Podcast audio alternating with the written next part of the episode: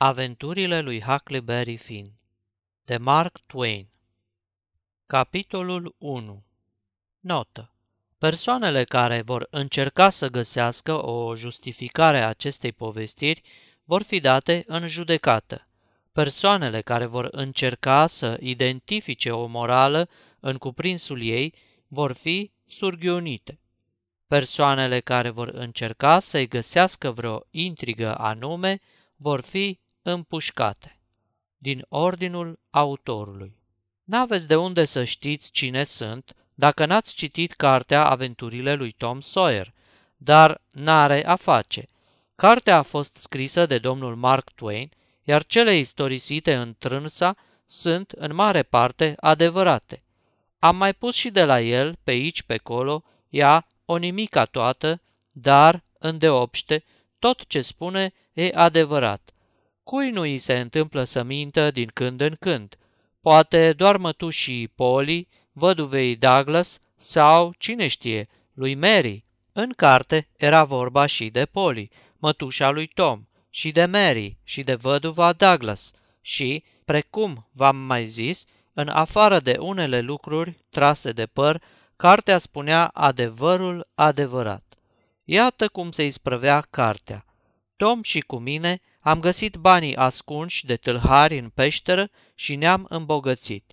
Ne-am ales fiecare cu câte șase mii de dolari de aur, un munte de bani când îi puneai unul peste altul. Judele Thatcher i-a luat și a pus să clocească dobândă câte un dolar pe zi și asta tot anul. Va să zică o grămadă de bani cu care nu mai știai ce să faci. Văduva Douglas m-a înfiat, jurându-și, să facă din mine un om civilizat. Îmi venea tare greu să stau toată vremea în casă din pricina văduvei, care era groaznic de așezată și de tipicară în tot ce făcea. De aia, când n-am mai putut să rapt, am șters-o. Mi-am pus zdrențele alea vechi și m-am mutat iar în poloboc, bucuros că-s slobod. Dar Tom Sawyer m-a dibăcit și mi-a dat de veste că are de gând să pună pe roate o bandă de hoți în care, dacă m-aș întoarce la văduvă și m-aș face băiat de treabă, aș putea intra și eu. Așa că m-am întors. Când m-a văzut, văduva a început să bocească, zicând că sobiată oaie rătăcită și multe altele, cei drept, fără nicio răutate din partea. Apoi m-a vărât iarăși în hainele alea noi, în care mă apucau nădușelile și mă simțeam ca în chingi. Și atunci vechea poveste a început din nou. Când văduva suna clopoțelul pentru cină, trebuia să dau fuga numai decât și, odată așezat la masă, n-aveam voie să încep să mănânc. Trebuia să aștept până ce văduva, cu bărbia în piept, blagoslovea bucatele, cu toate că nu le lipsea nimica, atâta doar că fiecare fel era gătit în alt vas. Când le pui pe toate într-o strachină, e altceva, se amestecă între ele, se fac mai zemoase și ție mai mare dragul să le mănânci. După cină, văduva își lua cartea și începea să mă descălească despre Moise și coșulețul de papură. La început ardeam de nerăbdare să știu ce cu el, dar când am aflat că Moise răposase de mult, nu m-am mai sinchisit de el, pentru că, între noi fie vorba, nu prea mă dau în vânt după îi morți. Odată, când am vrut să fumez și eu o pipă, i-am cerut voie văduvei. Dar ți-ai găsit. Zicea că nu-i frumos, că e un obicei mitocănesc și că ar trebui să mă las de fumat. așa unii oameni. Se apucă să ponegrească niște lucruri de care n-au habar – Văduva îi tot dădea zor cu Moise, un cetățean care nici măcar nu era rudă și care, fiind mort, nu mai putea fi de folos nimănui. În schimb, mă învinuia într-una de o treabă care, orice s-ar zice, tot e bună la ceva. Unde mai pui că și văduva trăgea tutun pe nas, dar pas de-i spune ceva. Ea cică avea dreptul. Sora sa, Miss Watson, o fată bătrână cu ochelari pe nas și cam sfrijită, care de câteva zile venise să stea la ea, m-a încolțit apoi cu un abecedar. M-a canonit, așa cam un ceas, până a potolit-o văduva. Eram la capătul răbdărilor. O oră întreagă după aceea m-am plictisit de moarte, simțeam că înnebunesc. Miss Watson mă cicălea mereu. Huckleberry, ia-ți picioarele de acolo. Huckleberry, nu te gheboșa, stai drept. Și după un minut începea iar. Huckleberry, nu mai căsca și nu te mai întinde așa. De ce nu încerci să te porți ca lumea? Când a început să-mi vorbească despre iad, i-am spus cinstit că mi-aș dori să fiu acolo. Asta a scos-o din sărite, măcar că nu o spusesem cu răutate. Nu voiam decât să plec, oriunde, numai să plec. Doream o schimbare, de orice fel. Mi-a zis atunci că nu se cade să vorbesc așa, că ea n-ar fi spus niciodată una ca asta și că, în ce o privește, va face totul ca să ajungă în rai. Cât despre mine, socotind că nu-i nicio scofală să mă duc într-un loc unde o să vină și ea, m-am hotărât să nu-mi dau silința să o însoțesc. Aceasta este o înregistrare Cărțiaudio.eu. Toate înregistrările Cărțiaudio.eu sunt din domeniul public.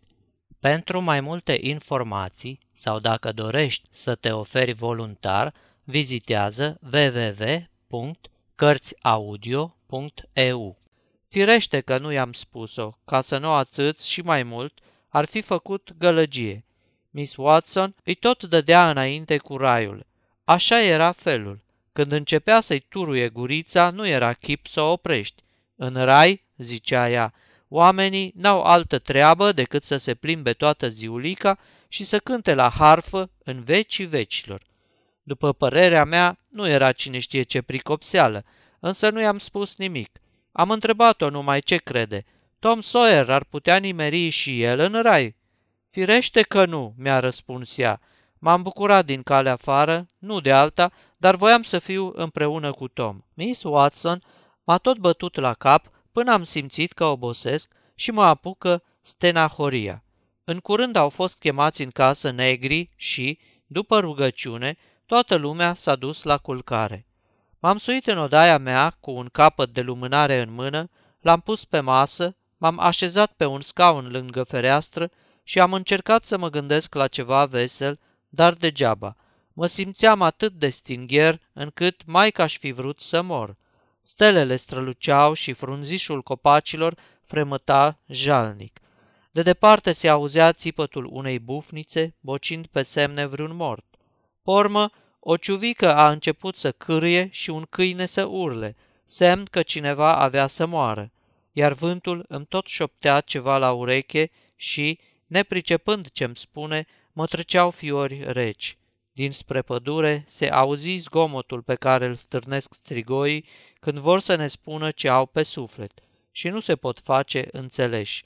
Negăsindu-și tihnă în mormânt, sunt nevoiți să bată drumurile și să se tânguie noapte de noapte. Eram atât de abătut și de înfricoșat, încât tare aș fi vrut să am pe cineva lângă mine. Curând, un păianjen începu să mi se cațăre pe umăr. I-am făcut vânt și a picat taman în flacăra lumânării. Până să apuc eu să mă mișc, se și mistuise. Știam că e semn rău și că mi-aduce nenorocire.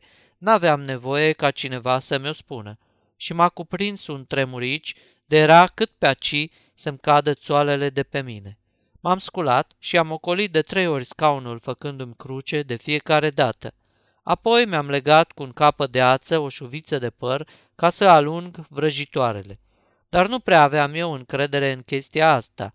Asemenea vrăji are rost să le faci când pierzi o potcoavă găsită pe care voiai să o atârni deasupra ușii, dar n-am auzit încă pe nimeni să spună că în felul ăsta ai putea scăpa de ghinion după ce ai omorât un păianjen. M-am așezat iar, tremurând ca varga, și mi-am scos luleaua. Acum nu era primejdie să afle văduva, fiindcă în toată casa domnea o liniște de mormânt. După nu știu câtă vreme, am auzit cum bate orologiul târgului. Bang, bang, de 12 ori, apoi s-a lăsat din nou tăcerea mai adâncă decât înainte. Dar în curând am auzit trosnind o creangă undeva în desișul copacilor, ceva se mișca pe acolo. Am stat așa, fără să clipesc, trăgând cu urechea.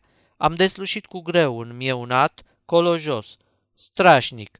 Am mieunat și eu un cetișor de tot, Am stins lumânarea și am sărit de pe fereastră pe acoperișul șopronului. De acolo m-am lăsat în jos și m-am strecurat târâș printre copaci. Tom Sawyer era, firește, acolo. Mă aștepta. Sfârșitul capitolului 1